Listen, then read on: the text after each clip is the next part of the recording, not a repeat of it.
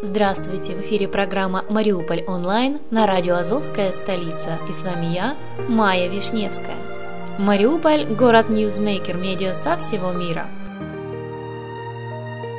Спонсор эфира – агентство переводов «Лингва24».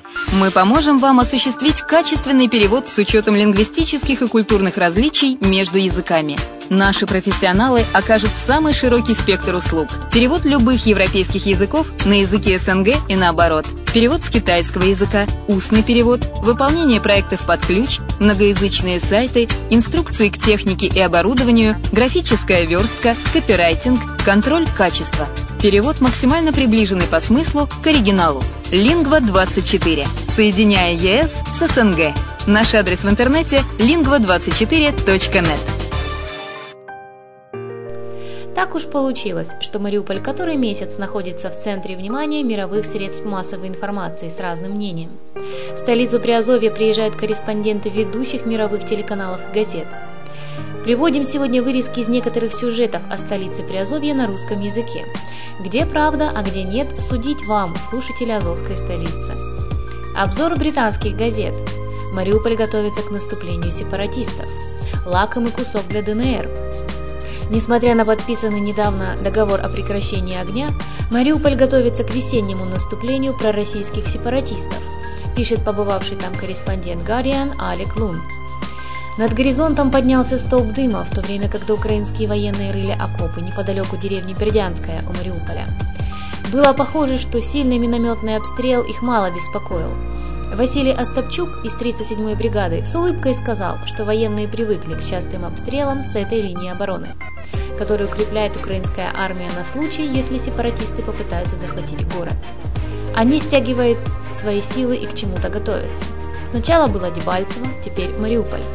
Но было бы преступлением просто сдать его, пишет издание. Пророссийские силы утверждают, что не намерены идти на штурм города. Мы не ведем наступление в районе Мариуполя и не планируем этого делать. Мы четко выполняем документ, подписанный главой республики.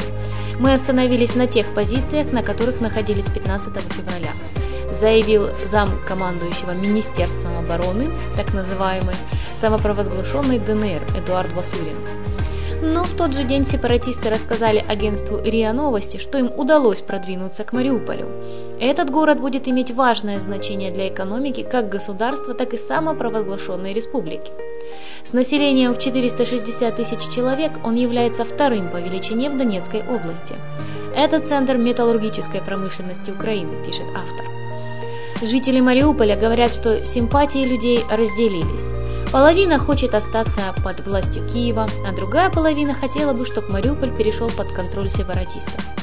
По мнению добровольца из батальона «Азов» Андрея Дьяченко, сепаратисты могут начать наступление в марте, если в нем примут участие лишь силы так называемой Новороссии и ДНР, то отбиться будет несложно. Защитить город будет сложнее, если подключатся российские войска, которые накапливаются у границы в Ростовской области, цитирует его издание. А вот что говорит об этом BBC. Мариуполь. Кого поддерживают рабочие заводов Ахметова? Ситуация вокруг города Мариуполь на востоке Украины продолжает оставаться напряженной. Украинские власти обвиняют сепаратистов и стоящую за их спиной Россию в концентрации тяжелых вооружений на подступах к городу. И если в ближайшие дни или недели на Мариуполь начнется наступление, никто не берется предсказать, как отреагируют на это жители города, ведь мнения там разделены практически пополам. Очень многое в этой ситуации, как сообщает из Мариуполя корреспондент BBC Руперт Уинфилд Хейс, будет зависеть от реакции рабочих крупнейшего металлургического комбината имени Ильича. Deutsche Welle. Глава разведки США. Сепаратисты весной попытаются захватить Мариуполь.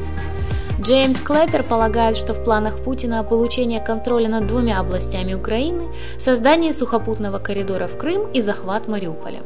Активные боевые действия начнутся весной. Директор национальной разведки США Джеймс Клэппер полагает, что конфликт на Украине далек от завершения, а следующая фаза активных боевых действий начнется уже весной. Об этом он заявил в четверг, 26 февраля, на слушаниях в Комитете по вооруженным силам Сената США. Клэпер указал, что по оценке американской разведки Владимир Путин ставит себе целью пробить сухопутный коридор в Крым, аннексированный Москвой почти год назад после смещения пророссийского президента в Киеве. По нашей оценке, он не планирует захват всей Украины. Он хочет получить контроль над двумя целыми областями на востоке Украины. Также возможно сухопутный проход в Крым и портовый город Мариуполь. Но мы думаем, Россия подождет до весны перед тем, как атаковать Мариуполь, приводит слова главы американской разведки агентства AFP. По словам Клэпера, он сторонник идеи предоставить Киеву современное оружие для поддержки украинской армии в борьбе с пророссийскими сепаратистами. Но это его личная точка зрения.